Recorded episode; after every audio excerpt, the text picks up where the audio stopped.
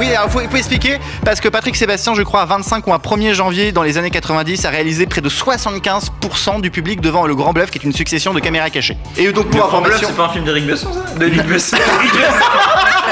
C'est pas le même c'est genre 10 ans parler. C'est. C'est pas le même Eric Zemmour, Eric Ciotti, Eric Besson, Eric- Bon, Erico, Erico Blond. Bonsoir. Bonsoir. C'est les associés. 5 étoiles. Palace. Ah, mais oui Salut Je ferai comme si je n'avais rien entendu. Et bonne année tout le monde Bonne santé. Et bienvenue dans Les Associés, c'est l'épisode 8 de la saison 2 en ce lundi 17 janvier 2022. Encore une fois, nous vous souhaitons une très bonne et heureuse année. Pour la nouvelle année, il souhaite un Royaume-Uni qui retrouve sa dignité et son cerveau. Au vu de la gueule de bois recouvrée des Anglois vis-à-vis de leur Premier ministre, l'espoir est permis pour 2022. C'est Louis. Bonjour Louis. Bonne année. Bonne année. Internet. Pour la nouvelle année, il se souhaite un tour du monde qui prendra plus des allures de Tour de France miniature, boulevard André Malraux, 78 990 en cours, en pleine ville nouvelle de Saint-Quentin en Yvelines, Diski. C'est Arnaud. Bonjour Arnaud. J'ai rien compris, mais bonne année quand même. Ah ok. c'est pas grave. C'est c'est pas grave. Pour la nouvelle année, il nous souhaite de le prendre plus au sérieux et dans ses chroniques. Mais ce n'est pas en nous parlant de Monsieur Dunlop et de Madame Bibendum qu'on changera notre opinion sur la question. C'est Guillaume. Merci, bonjour et bonsoir à tous et bonne année. C'est quand même sacrément gonflé hein, ce que tu dis Guillaume. hein. Ah écoute, je suis gonflé comme le bip. Voilà. Et, et c'est bien parce que tu, tu perpétues de. Guillaume Rouffet, tu dis ça sans pression, toi. Exactement, exactement, exactement. Mais il faut Pour- relâcher la pression, c'est très important. Bah oui, tout à fait. Pour la nouvelle année, il souhaite que l'humanité en finisse avec les guerres et font d'une union. Wouh, wouh, wouh Et non, ce n'est pas le bureau des illusions, ceci est une descente de police. Il s'appelle Alexandre et vous êtes tous en état de radiation. Bonjour Alexandre. Enlevez vos slips, s'il vous plaît. C'est une descente de police, mais on est sympa, on vous offre du Kunyaman cette année encore. Ah, j'espère que tu vas nous en offrir cette année quand on fera nos émissions tous ensemble. Ah bah oui, oui, bah Y a la intérêt. prochaine, là, quand on se voit, euh, quand il n'y a plus de Covid, on fait ça. Plus, dix- plus Très 10 bien. kilos, attention, il faut se préparer à plus de Oui, 10 voilà, kilos ça là. va, ça va. 10 kilos, estimation Oui. basse. Voilà, pour la nouvelle année, il se souhaite de finir au plus vite le futur studio audio-vidéo des associés et pourquoi pas envisager une version streaming vidéo de l'émission C'est Valentin. Et oui, parce que peut-être qu'on. Bonsoir, bonjour et bonne année. Effectivement, la peinture est en train de sécher en ce moment. Ah, ça c'est très bien. Et pour la nouvelle année, il est carrément parti au Mexique envers et contre Micron. Mais pour y faire quoi au juste? Manger, attraper la tourista et devenir le nouvel esthète d'une marque de gâteau au choco- chocolat. Aïe, Pipito, comment ça va? Ça va très bien, ça va très bien. Merci Guillaume. Et d'ailleurs, je n'ai pas fait que euh, manger des tortillas au Mexique. Je vous ai aussi ramené le variant Omicron. Bah oui, parce qu'il faut expliquer une petite chose, c'est que normalement cette émission on aurait dû la faire tous ensemble. Et malheureusement, un petit sacripant du nom de Fred alias Pépito, hein, on, on va pas aller plus loin dans son Omicron identité venu. évidemment, a chopé le dit virus, le dit variant. Et donc résultat, nous sommes tous isolés les uns des autres à cause de Fred. Voilà. Voilà, donc dans, le- dans le respect des règles sanitaires é- édictées par Olivier Variant, euh, je suis chez moi, isolé et, euh, et seul. Exactement. ouais, c'est Covid en plus ce con. Bah oui, totalement. Bon, en tout cas, on a un petit programme quand même euh, dans cette émission. On va pas parler que du Covid, on va en parler quand même, mais on va notamment revenir sur le malaise grandissant des enseignants. Vous savez qu'ils ont manifesté, ils ont été 80 000 à manifester à travers la France jeudi, donc ça on en débattra. Euh, il y aura le Breaking Brexit, je crois que Louis nous a promis un Breaking Brexit très riche avec notamment des prédictions pour l'année à venir. Alors j'attends de voir ça. Il y aura une refestigation, j'espère qu'il y aura une refestigation. Il Euh, y, en a une, il y en a une. Faut Voilà. bien commencer 2022 par une bonne enquête. Ah, et t'allais dire quoi toi Louis? Non, j'ai dit, tu vas spoiler. Ah, ah, bah excuse-moi, excuse-moi.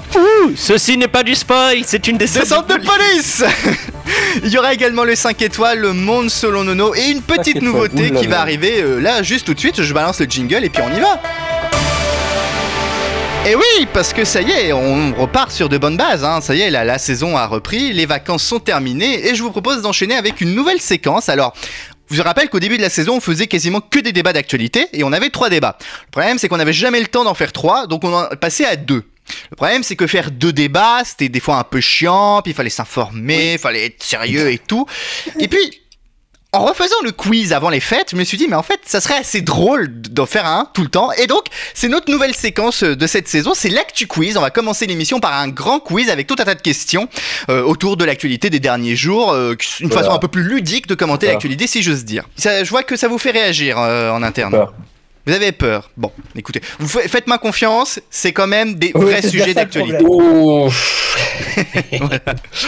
Allez, la première question. 100 000 hommes sont actuellement postés sur la frontière ukrainienne, mais de quel pays provient cette armée? Ici, Eh oui, Russie. effectivement, la Russie.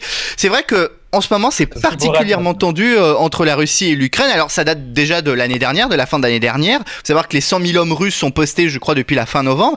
Mais euh, c'est assez chaud au point quand même qu'il y a eu des, il y a eu des discussions quand même. Et tout le monde se demande si ça va pas péter à un moment ou à un autre. Après, il y a eu. ils sont au Kazakhstan maintenant. Il y a- il y a- il y a- bah, ils sont en train de partir en Kazakhstan, mais il y a eu, euh, il y a eu différentes, euh, différents événements ces derniers temps. Il y a eu une annonce il y a deux, deux trois jours de ça justement sur le fait que euh, la Russie allait euh, renforcer ses missi- euh, sa présence de missiles sur sa frontière donc euh, genre occidentale, donc à l'ouest, pardon. Et il y a eu aussi euh, récemment un événement qui avait beaucoup inquiété pas mal de, de pays, notamment la, la Pologne et les pays baltes, avec une patrouille euh, conjointe entre l'armée de l'air euh, euh, russe et l'armée de l'air euh, euh, biélorusse euh, à la frontière euh, avec euh, la Pologne, donc euh, patrouille, euh, patrouille euh, d'avions. Mais il y a eu plusieurs événements voilà, qui montrent qu'il y a quand même une certaine montée de la tension. Alors, je rebondis également à ce que disait euh, Arnaud, puisqu'effectivement, il évoquait le C'est vrai qu'en ce moment, au Kazakhstan, c'est très tendu. hein. Il y, a, il y a eu des Ils ont émeutes. qui niqué ont mon été- portefeuille Bitcoin, les Kazakhs. Ah, Ah, tout de suite. Voilà. Il ne pense qu'à son intérêt personnel. Ça a tombé le bitcoin C'est à cause du- C'est à cause du Bitcoin qu'il y a des émeutes au Kazakhstan parce qu'ils voulaient l'interdire. Et, et ton portefeuille BitConnect, il va il fait comment C'est très intéressant tout ça. Il y a des nou- nouvelles d'El Salvador où le bitcoin devait devenir une monnaie euh, légale là-bas Bah. C'est un peu la merde parce que, désolé de faire une digression, mais il y a des Non, gens non, qui ont leur L'émission est une digression en elle-même, donc en vrai, euh, c'est juste un best-of de nos conversations Discord cette émission en vrai. hein. Faut, faut pas se mentir. Non, mais j'avais tombé sur un article, je crois, de, de, de, de Le Monde et qui expliquait qu'il y avait pas mal de gens qui ont leur argent qui sont un peu volatilisés. Donc c'est pas aussi bien, euh, voilà, que. Bah, c'est un peu euh, le problème, on va dire, de, de la crypto-monnaie, du, du bitcoin, mais pas que, de- des crypto-monnaies en général qui sont euh, particulièrement volatiles. Leur cours est particulièrement volatile aussi. Je vois que ça vous laisse de marbre. Cas, Arnaud, il a perdu 20% de son portefeuille des bitcoins. J'ai perdu, j'ai perdu 2000 euros.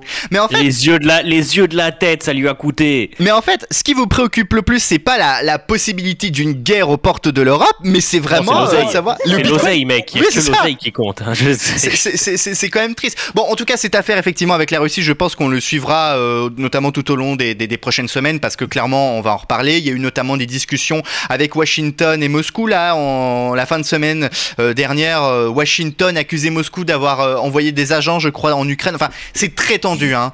Et, Ouais, et puis il y a eu un piratage euh, Oui, des sites internet de plusieurs ministères ukrainiens ou avec des messages d'avertissement vers les Ukrainiens, donc euh, très probablement qui proviennent de Russie. Voilà, ça s'annonce sympa ce début d'année 2022. voilà. Il y a quand même une, donnée qui est assez, qui je trouve est assez, euh, assez intéressante puisqu'il y a des journalistes qui sont allés sur place en Ukraine et qui sont un peu allés voir aussi de, qu'est-ce qu'en pensaient aussi les, les, Ukrainiens. Et il y a une tendance qui est assez intéressante que ça soit aussi bien à, à l'ouest, donc qui est plutôt pro-européenne, et que l'est, qui est plutôt, on va dire, pas dire pro-russe, mais c'est là où se concentre la plupart euh, des, des, des, de, la minorité russe en, en Ukraine. C'est des gens qui sont quand même très fatigués par tout ce qui se passe et qui ne veulent pas, pas vraiment euh, gère une, une, une, une guerre en quelque sorte. Et même des gens qui ont tendance à être plus pro-russe, pro-Moscou, ils, ils, en ont marre. Ils en ont vraiment marre. et J'imagine que quand tu dis ils en ont marre, c'est aussi parce que euh, il faut savoir que c'est une crise qui, qui, qui, qui, a quand même débuté il y a 8 ans. On se rappelle tous de l'annexion de la. Crimée. Je pense qu'il il y a un peu ce spectre aussi qui revient. hein. On- certains se demandent si la Russie a pas envie de, on va dire, d'annexer le reste hein, de l'Ukraine hein, derrière, ce- Bah derrière oui. ces manœuvres. Ah, mais ça, ça, ça, ça, ça paraît après euh, assez, euh, assez très clair. Du moins, la, la politique, on va dire, euh, expansionniste de, de la Russie paraît, paraît assez claire. Et soit par l'intermédiaire de pays, pourrait-on dire, un peu plus satellites en quelque sorte, ou par des, comment dire, des annexions euh, pures et simples. Il faut pas oublier quand même que euh, les, les, les rebelles, notamment du, du Donbass, ou du moins des, régions, on va dire, sécessionnistes de l'extrême est de l'Ukraine, euh, n'ont qu'un seul rêve, que, que leur région soit rattachée à la Russie, comme ce qui s'est passé avec, avec la Crimée. Mais d'un autre côté, Moscou n'est pas forcément très chaud vis-à-vis vis-à-vis de ça également. Donc c'est assez, c'est assez étonnant. Peut-être bon. pas chaud actuellement, mais à l'avenir, pour, pourquoi pas. Enfin, après, je sais pas, je suis pas dans la tête de Vladimir Poutine, donc on va peut-être pas non plus commencer à, à partir, euh, à se projeter trop. Partir? Mais d'ailleurs,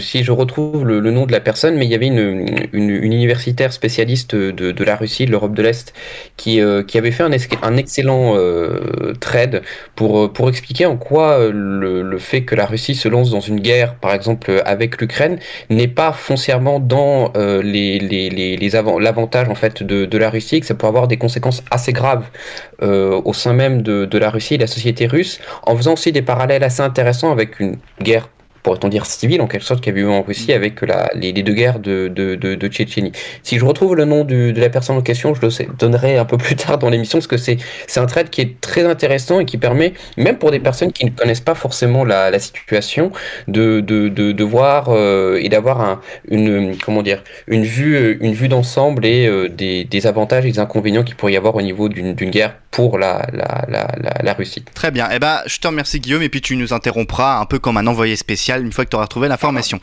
La deuxième question. Alors ça, c'est une question qui va faire plaisir à Frédéric parce que je Ah, sais qu'il a adoré ce genre de questions pendant le grand quiz de Noël. Oh non, ta race, putain Il va y en avoir une chaque semaine, à chaque fois qu'on fera une émission. Je l'ai intitulée Des chiffres et des nombres. Voilà.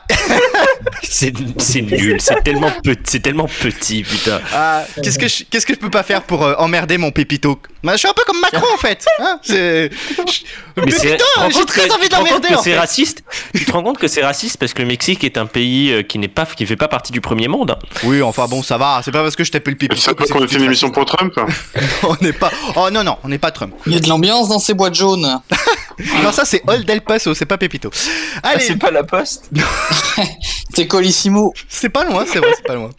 Euh, allez, en pourcentage, combien d'Européens pourraient attraper le variant Omicron du 50. coronavirus Combien 50. ouais. Bah oui, 50%. Oui, c'est des questions Eh faciles. hein. Ouais. Ah bah ça va si c'est des chiffres entiers, tant que tu nous sors pas un 64.2, on est bon quoi. Ah, eh, eh, eh, peut-être que la prochaine fois, il y aura peut-être euh, avec des virgules. Peut-être que ça là, parce que là c'est. l'idée décimale de pi un jour. Non mais parce que là c'est entier et à la dizaine. Moi c'est ce que je t'avais dit. Il faut que tu, tu donnes euh, une valeur Enfin. On n'est pas en réunion de travail, donc ça tu Mais peux le garder ça pour le plus tard. bander, alors si, mais tu dis. Bon voilà, mais j'en profite comme ça nos auditeurs sa- sa- sachent qu'il y a une arnaque. Nous sachons. Annonce Ouais. Guillaume, il te, il te dit ça comme s'il t'aidait à faire, à faire tes cours de maths, tu sais. Un petit exercice, résous cette équation. Attention, il y aura peut-être un nombre à virgule. Mais, mais tu sais, Alexandre, faut savoir que le niveau d'éducation de certains membres de cette émission est quand même assez bas. Donc, euh, On parle, c'est- on parle de toi Guillaume, c'est ça? Non, non, on parle de toi. Et, Le plus négatif, il tire barbe. eh, eh, moi, je trouve que 2022. Eh, eh, eh, eh. Ah, la vérité, Eh, eh. Eh, ma petite bonté. Euh, je trouve que 2022, on commence très très bien. Vous imaginez si on avait pu faire l'émission en présentiel? Hein, Fred? Oui bah écoute, qu'est-ce que je te dis Bon, Bah, tu Bah, dois- du coup, tu- tu- 50% des, des Européens devraient Voilà. avoir Omicron bientôt. oui, Pour l'instant, euh, cette émission, il y en a déjà deux qui l'ont eu. oui, oui, Guillaume Duchamp, hein, on, on- on dit que tu l'as eu aussi. Oui, monsieur Oui, c'est vrai, c'est vrai, je l'ai eu pendant les Ça fêtes. fait le malinx hein, mais. Oui, mais moi je l'ai eu pendant les fêtes. Je n'ai pas perturbé le rythme de l'émission. Je n'ai pas Oui, mais t'as perturbé le rythme de distribution de la bûche de Noël. Non, ça, ça ça a été fait avant, t'inquiète pas, y a pas eu de problème. Bon, en tout cas, cette annonce choc de l'OMS, donc de la semaine dernière, plus de 50% des Européens seraient infectés ou sera infectés par Omicron, ou de Micron, je sais plus comment on dit. De, si, je crois que c'est Omicron hein, qu'on dit en français. Ça dépend, si t'es clitoridienne, tu dis Omicron, si Bah, et quand on arrive au variant Oméga, tu reçois une montre gratos. Mais je crois que le variant ouais. Oméga, on en avait parlé dans une conversation privée, on s'était dit, je pense que ça sera le virus de la mort. Le variant de la mort, et il faudra peut-être se cacher. Oh, méga. Oh là pas là. moyen, il méga. Bon, en tout cas, en France, Omicron est devenu le variant dominant. Alors moi, j'avais vu sur certaines statistiques que ça représentait près de 90% des cas positifs. Euh, vendredi soir, on comptait près de 330 000 cas positifs déclarés, tandis que le taux d'incidence en France est de Ça va, 2828 cas pour 100 000 personnes. Oui, c'est vrai que Louis dit ça va parce que Louis est complotiste. Hein, il est un peu anti-vax. Il y, a, quand- il y a- il y a quand même, quand tu penses, une. Qui Qui Mais qui Alors- Mais quand- et quand tu penses, il y a quand même une certaine ségrégation entre les différentes formes de virus. Il est un peu raciste ce virus en soi. Hein. Comment ça, il est raciste? Ah bah Bah, oui, genre, vrai, il, il il grand remplace Delta. Un virus halal. les, les petites molécules qu'il y a sur le, sur le virus, c'est genre des- de la baklava et du. Ah, c'est genre du miel infusé au miel, tu sais. Ah. Troisième question. Pour la troisième question, c'est un qui est Est-ce qu'il est con? Non. Il est plotiste? Non, il est pas complotiste. Non. Est-ce qu'il est français Oui, il est français. Ah, bah c'est évident alors. Bah alors c'est Il est qui français, c'est évident. Qui Bah, c'est lui, Voilà, évidemment. Michael Schultz. Est-ce que c'est un politique C'est pas un politique. Ah, Est-ce bah c'est qu'il est... évident, c'est Eric Zemmour. Eh, Mais non. Est-ce qu'il est... est-ce qu'il est connu en Asie du Sud-Est? C'est pas impossible. C'est pas impossible. Ah, bah c'est évident. C'est. Euh, C'est Marcel, mon beau-frère. Est-ce qu'il est vieux? Mais non. Est-ce qu'il est vieux? Ah, il était, il était J'avoue, âgé. oui, il était âgé. âgé. Oh, je donne un indice. Ah Ah. Attends, attends, t'as dit. qu'il y a Est-ce que c'est Marcel Campion Non, c'est pas Marcel Compion. C'est Angoun. Non, c'est quand même pas. Elle est pas aussi âgée que ça est Est-ce que, est-ce que cette personne est connue aux États-Unis? Je, je pense qu'il est connu aux États-Unis, mais en fait, il- je pense pas que la personne elle-même est réellement connue des gens, mais ce qu'il a fait est connu. Ah, donc Euh. la personne est décédée. Oui, la personne est décédée. C'est l'inventeur du stylo bic. Non. Oh, Est-ce que c'est... Il a travaillé dans le 7e art? Oui. Tu penses à qui, Alexandre? Jean- Jean-Jacques Benex. Exactement, Jean-Jacques Benex, euh, cinéaste français Euh, décédé j'ai d'une leucémie ce jeudi Ah à bon l'âge de 75 ans. Et Jean-Jacques Benex qui, a, qui est notamment connu pour avoir réalisé 37-2 le matin, c'est l'un de ses plus gros succès et qui aura Béatrice révélé Dalle. Béatrice Dalle en 1986. Voilà. Euh, J'hésitais entre Jean-Jacques Benex et Samina Seri, mais Samina Seri n'est pas encore mort. Non, enfin, mais est, peut-être socialement, mais bon. il est mort médiatiquement en tout cas, euh, Sami Nassiri. on, on le dit qu'on le voit errer par-ci et là sur les autoroutes françaises à bord de sa 406. Donc bon. euh, Tu n'es. Mais en fait, quand on y pense, Sami Nassiri c'était quand même, c'était un peu le, le premier tuner de France quand on y pense. Oh, tu- non. Mais- Euh, je, je crois ouais. que... Tu veux dire genre qu'il avait la radio, la télé et tout Non, non, je veux Le dire, taxi. Enfin, je sais Tuning pas comment on appelle oui. les gens qui font du tuning, là, les passionnés de Bah, tuning. Je pense qu'on peut appeler ça des tuners, oui. Ouais, voilà. On, appelle ça des ch'tis, non Des ch'tis, non. Arrêtez, on est on, des nordistes. je pense qu'on peut même appeler ça des fine tuners. Ah. Oui. Euh, mais par contre, je pense qu'il a arrêté depuis qu'il- que sa 406 passe plus le contrôle technique. Ça fait longtemps. hein. Ça fait longtemps, oui. Je pense que le jour où elle a été tunée, elle passait plus de toute façon. Allez, la dernière question, c'est un devinez la question. 4,5 millions de salariés aux États-Unis, c'est la réponse. Trouvez la question. Euh, Combien de personnes se sont de- en même temps sur. euh, non, en pas du tout. Pas du tout. Est-ce que c'est un rapport, avec les syndicats Non. Est-ce que c'est un rapport euh, avec le nombre de gens qui ont démissionné en c'est novembre ça. non, c'est pas ça Exactement. Combien de Ah, salariés américains ont décidé de démissionner de leur travail? 4,5 millions en novembre, 4,1 millions en octobre, 4 millions 3 en septembre, 4 millions, de- etc., etc. Ouais, Bref. j'ai- j'aime bien ça. Euh, Je peux juste te dire un truc après, je te laisse finir. pardon, Ouais, ouais. je- Un mouvement de grande démission est en cours dans le pays de l'oncle Sam et se propage à vitesse grand V dans le monde et en France notamment où une hausse des ruptures conventionnelles a été enregistrée. J'ai pas réussi à trouver de chiffres précis en revanche. Cette vague massive de démissions touche la plupart des secteurs et toutes les classes sociales sont concernées. Parmi les raisons invoquées aux États-Unis sur cette mutation massive, il est question d'avoir un salaire plus élevé, pouvoir travailler depuis une localité en campagne, obtenir une mutuelle santé plus intéressante, etc., etc., etc. D'ailleurs, c'est très drôle parce que tout à l'heure, je suis allé faire des courses et j'ai remarqué que le Point, le magazine Le Point, titrait justement euh, sur cette vague de grandes démissions. Mais je pense pas que c'était dans un point de vue plutôt positif. Ah, je pensais que t'allais dire, j'ai remarqué qu'il n'y a plus de caissière en fait. C'est un- Euh, C'est un coup de ces, des millennials, ils veulent juste manger genre des brunchs euh, avec des Avec de de l'avocat. Oui, mais moi, moi j'aimerais non, non, non, un en truc fait, en fait, quand même, ça, c'est ça que ça touche tout le monde, pas que les millennials et toutes les non, mais en fait, c'est surtout, alors peut-être que statistiquement ça touche tout le monde, mais tu vois, moi je suis, euh, je suis sur internet là, un, subreddit qui s'appelle Anti-Work et c'est assez affligeant parce qu'il y a un côté, mais oui, mais il suffit de quitter votre travail et tu explique ça à un mec genre qui qui a pas assez de thunes pour le lendemain Mm. et qui genre doit bosser tous les jours au McDo de merde pour pouvoir euh, pour pouvoir vivre correctement quoi. C'est un peu, une- je trouve que c'est un peu facile pour tous les gens qui ont les, faut les moyens quoi d'arrêter de travailler quoi. Bah ouais. Parce que même si en France tu peux peut-être te faire une rupture conventionnelle et puis toucher le chôme du, un c'est pas si simple, c'est pas aussi sympa que Mhm. d'être vraiment employé et d'avoir tout le tout le pognon. Tout à fait. Et euh, et deux, je pense pas qu'aux États-Unis euh, tu puisses avoir facilement le chômage si tu décides de quitter ton taf. hein. Donc euh, Bah, je sais voilà, pas si ça quoi. existe le chômage aux États-Unis. Oui, oui, oui, oui, ça existe, mais pas mais pas dans les mêmes dimensions que chez nous en tout cas, je pense. Hein. j'imagine, j'imagine. Mais oui, ça, ça existe. Mais, mais en tout cas, ce que j'avais vu, c'est que, que ça touchait vraiment aussi des professions, on va dire, euh, euh, comme des femmes de ménage, comme ce genre de Ouais, mais personnes. souvent, souvent c'est les, souvent c'est les jobs qui, ont été qualifiés d'essentiels pendant la pandémie, Ouais. qui, qui, qui, qui rendent le tablier, quoi. hein, je veux dire, c'est, c'est, c'est ça. hein. Oui, parce qu'il faut La- pas oublier qu'il y a le, le rôle de la pandémie a, a joue un rôle eh, non, négligeable, si ce n'est même essentiel Non, dans c'est cette vague de non, c'est le rôle premier, c'est Ouais. le rôle premier parce que t'as plein de gens qui étaient dans l'industrie de service et tout qui se disent mais c'est bon, on va chier quoi, je vais arrêter de faire un travail qui, qui est débile et aliénant et je vais essayer de faire quelque chose de mieux. Mais pour le pour dire ça, il faut avoir un point de chute, être chez ses parents. Moi je dis ça, je suis le premier, hein, j'ai quitté mon travail, je vais tomber chez mes parents. c'est facile à dire quand t'as un filet social euh, facile quoi. Je veux mais dire, mais, mais t'es pas le euh, seul parce que je crois qu'il y a d'autres personnes, euh, je pense notamment à Arnaud qui je crois a un peu près fait la même chose. Je sais pas Ouais, si ouais, Alexandre aussi ouais, t'as fait la même chose toi. Ben moi, j'ai, oui, j'ai démissionné, mais j'ai, j'ai entamé derrière une, une, au- une autre activité. Je suis pas resté. euh, J'avais un projet, donc euh, après. euh, Mais pas- voilà, pas ce que j'entends, c'est ça. C'est parle. arrêter ton activité, c'est facile quand t'as un filet pour te retenir derrière. Ça, oui, et du coup, c'est un peu dit. Je trouve que c'est un peu aussi facile de dire, oh bah suffit Ouais, d'arrêter de vrai. bosser. Quoi. A- Après, quand on parle aussi de, de- des femmes de ménage, ou par exemple de, de certains euh, métiers de ce type-là, on, on aussi majoritairement sont quand même aussi des, des, des contrats, on va dire, euh, pas forcément des CDI, mais des Mais c'est souvent très précaire. hein. Euh, très précaires et tout.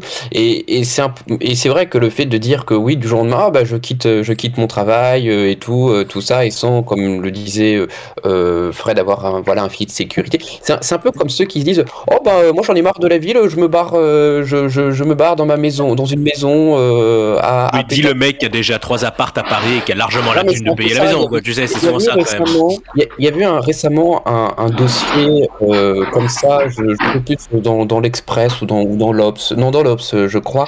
Et ce qui, ça- ce qui était assez intéressant, c'est quand on regardait un peu les profils des différentes personnes, des différentes personnes, pardon, c'était à peu près les mêmes profils. Je veux pas faire de, de, de jugement euh, euh, comme ça à l'emporte-pièce euh, ou de la sociologie de comptoir, mais c'est toujours un peu euh, les, les, les mêmes milieux, les mêmes euh, catégories socioprofessionnelles qu'on retrouve et, euh, et c'est pas euh, monsieur, madame, tout le monde en quelque sorte. C'est la- clair que c'est pas les mecs qui gagnent 28 000 balles et qui habitent dans le 9-3, quoi. Voilà. Non, mais c'est ça, c'est- c'est- c'est- Il faudrait pas aussi nuancer ce. J'avais lu à un moment que le.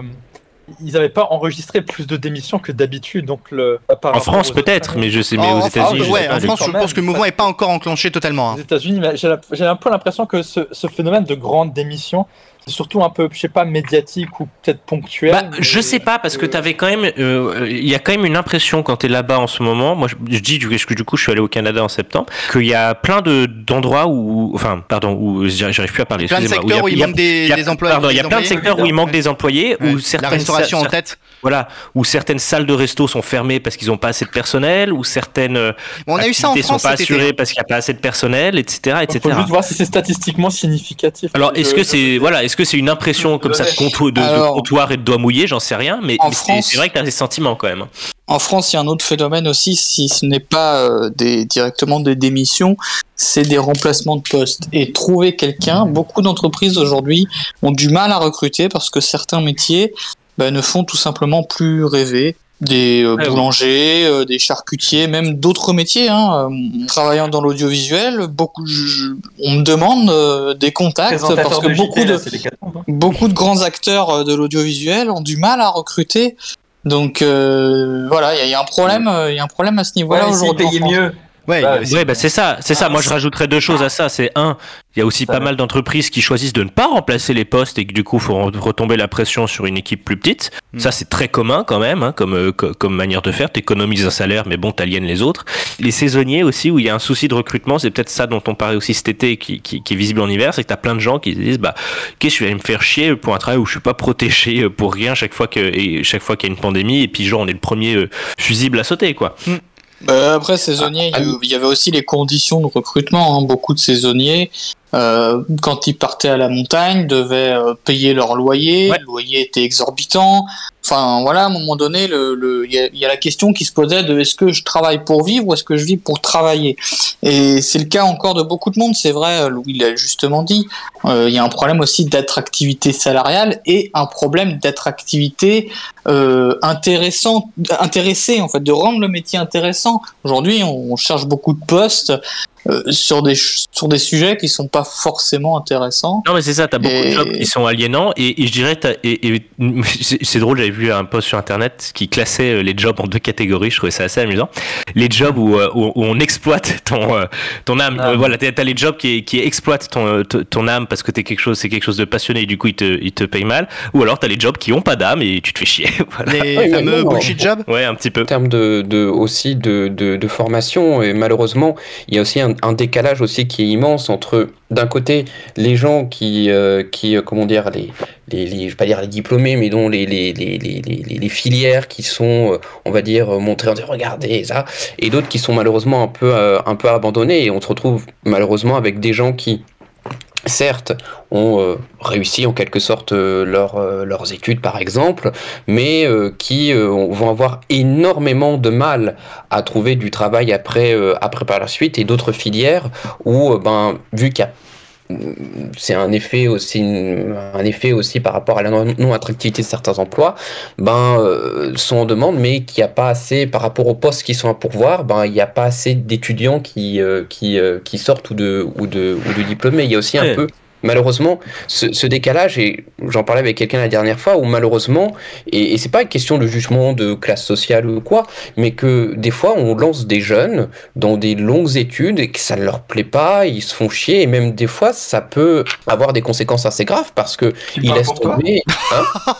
Ah, non. Oh, clac, clac. mais ce que je voulais dire ce que je voulais dire par là voilà des études des études des études assez euh, assez euh, assez longues euh, et je ne prends pas mon, mon cas parce que j'ai beaucoup aimé ce que ce que j'ai fait et donc euh, Ah, voilà. je rattrape. Non, non, mais ce que, ce que je veux dire là par là, c'est que voilà, il y a, il y a plein de jeunes qui, malheureusement, et je pense que tous ici, et même ceux qui nous écoutent, ont, ont dû connaître des gens qui sont dans cette situation-là, où on se dit, ah, mais je me lance là-dedans, et que finalement, bah, ça me plaît pas, et qui ont fait peut-être des filières peut-être un peu plus courtes, qui leur permettaient d'arriver sur le marché de l'emploi plus rapidement, mais où ils ont réussi à finalement euh, ben, euh, s'épanouir, et qui se sont dit, finalement, bah, le fait d'avoir laissé cette euh, licence ou euh, ce master pour certains m'a Bah, permis ça, je sais pas, moi, tout le, monde, tout le monde a des expériences un petit peu différentes avec ça, hein, mais Oui, moi je dirais que surtout un, sûr, un mais- gros problème, c'est surtout que t'as t'as toujours l'impression qu'il y a un discours où oui, les entreprises recrutent, il y a des millions d'emplois disponibles et tout.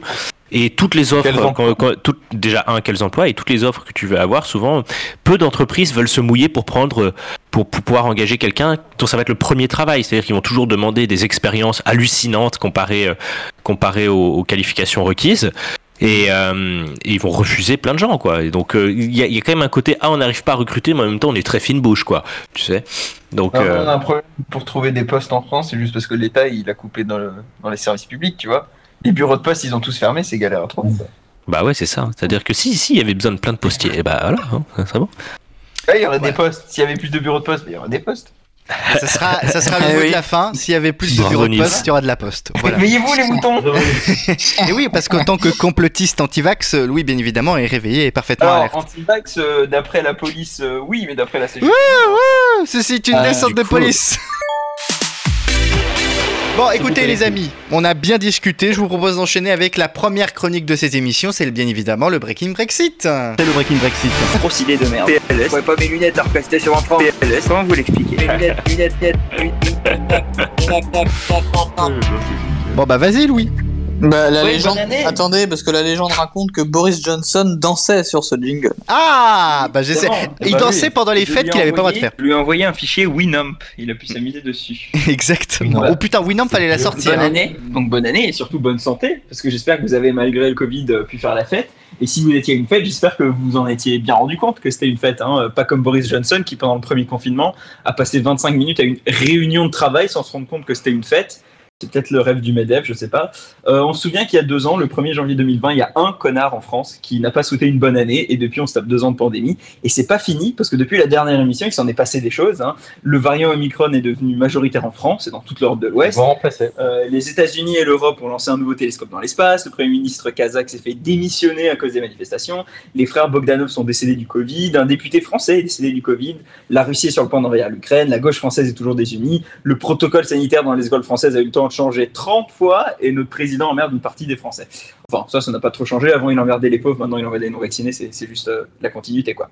C'est même pire que ça, parce qu'il n'a pas dit, Macron, que sa stratégie était d'emmerder les non-vaccinés. Il a dit qu'il avait envie d'emmerder les vaccinés. Ça y est, Manu, il s'est pris pour Napoléon. Ses envies sont désordre, ses envies sont chaos. La France est le bordel, et parce que 2022 a l'air d'être autant le bordel que 2021, j'ai décidé de vous proposer quelque chose d'un peu différent pour commencer cette nouvelle année, puisque je vais vous présenter mes prédictions pour les 12 prochains mois. Alors, janvier. Bon, Ah, Janvier, c'est presque terminé. Je vais pas commencer par une prédiction, mais par une révélation. Euh, je me suis fait un tatouage. Ouais. Je me suis longtemps moqué du tatouage de notre présentateur Guillaume Dufont. Ah bon? Serpent autour d'une branche de chaîne de télé ou je sais pas quoi là. Quoi? Si Non, c'est un serpent. Avec sa mère, j'en sais rien. En tout cas, mais non, tatouage- personne veut coucher avec sa mère. En tout cas, Toi, tu vas t'en prendre une, toi. Quelque chose de symbolique. Et moi, je suis pas trop dans les symboles parce qu'au lycée, j'étais pas bon en cours de français parce qu'en étudiant les poèmes, moi, je voyais pas que les assonances en i montraient que le poète il était enivré et il cherchait à attirer l'attention du lecteur sur ses problèmes de prostate ou que les allitérations de son envie de faire l'amour avec une femme qui n'a pas 18 ans. Mais franchement, vu ces photos, elle a l'air légale donc ça passe. Vous, les avez eu ces cours de français, hein, on les a tous eu ces Ouais. cours plaqués. Bon, tout ça pour dire que moi je suis pas quelqu'un de très symbolique, je fais dans le concret et c'est pour ça que je peux euh, vous révéler euh, mon tatouage sur l'avant-bras. Tu le vois, tu le vois Arnaud? Ouais. Il y a rien. C'est normal, il y a rien, c'est normal. Je me suis tatoué tous les bénéfices du Brexit. Alors au début, je voulais me faire tatouer tous les inconvénients, mais le tatoueur a dit qu'il n'y avait pas assez de place sur mon corps. Euh, alors je fais ce que j'ai pu, hein. Euh, oui, puis il m'a coûté cher, cher ce tatouage finalement. C'est comme le Brexit, hein, c'était une idée à la con, ça me coûte cher et c'est pas beaucoup mieux qu'avant. Bon, février. Ça y est, en France, février, il n'y a plus de cas de Covid. Et oui, parce qu'il n'y a plus de tests. Bah, du coup, il n'y a plus de cas. Macron crie victoire et pour célébrer, célébrer la fin de l'épidémie en France, il organise une vidéo Mario Carte Bleue, tu payes, tu payes. David Lafarge Pokémon. Et évidemment, euh, quand il perd, il utilise la carte gold du Trésor public, évidemment. Fois une épidémie euh, débarque sur le pays, les candidatures de gauche. Christiane Taubira annonce sa candidature après avoir gagné la primaire populaire, mais les autres candidats ne renoncent pas. Et à partir de là, bah, comme le Covid, hein, ça augmente de manière exponentielle. À la fin de la première semaine de février, on compte 30 candidatures. Au 15 février, 100 candidatures. C'est simple, à la fin du mois, on compte plus de candidatures de gauche que d'électeurs de gauche. Euh, à noter que Manuel Valls propose également sa candidature, mais comme on parle de la gauche, ça, ça, compte pas vraiment. Euh, finalement, Manuel Valls, il propose de rejoindre l'équipe d'Éric Zemmour, mais le petit facho à gage, de Bolloré, il va dire ouais, c'est chaud, même pour moi, t'es trop à droite. Février, c'est aussi l'occasion pour le protocole sanitaire dans les écoles de changer pour la 45e fois depuis le début de l'année. Désormais, les enfants ne doivent non plus faire un test antigénique ou PCR, mais doivent se soumettre à une épreuve de 1, 2, 3 soleil. Euh, le premier qui bouge, il est exclu de la classe pour une semaine et il ne peut réintégrer la classe qu'après deux autotests et demi réalisés en trois jours, euh, sauf évidemment en cas de pleine lune où il faut présenter le résultat d'un test PCR après avoir complété un 110 mètres haies en moins de 25 secondes. Mais évidemment, euh, l'enfant, il peut obtenir une exemption de courir euh, s'il met un like sur le TikTok d'Emmanuel Macron. Voilà, c'est donnant, euh, donnant. Enfin, le début du mois de février est extrêmement froid et il n'y a pas assez de centrales nucléaires qui fonctionnent pour alimenter tous les foyers français, ce qui entraîne des coupes massives d'électricité dans tout le pays. Jean Castex intervient alors à la télévision pour dire que personne ne pouvait prévoir qu'il ferait froid en février et il annonce la mise en place d'un numéro vert qui conseille aux Français de sauter dans leur salon pour ne plus avoir froid. Le mois de mars arrive et la Russie envahit l'Ukraine. Cyril Hanouna Ouais. souhaite organiser un débat sur C8 entre Joe Biden et Vladimir Poutine pour régler le sujet, euh, qui considère être une, une vraie racera. Euh, finalement, ce sera un débat entre Jean Messia, Florian Philippot et Michou, euh, le youtubeur.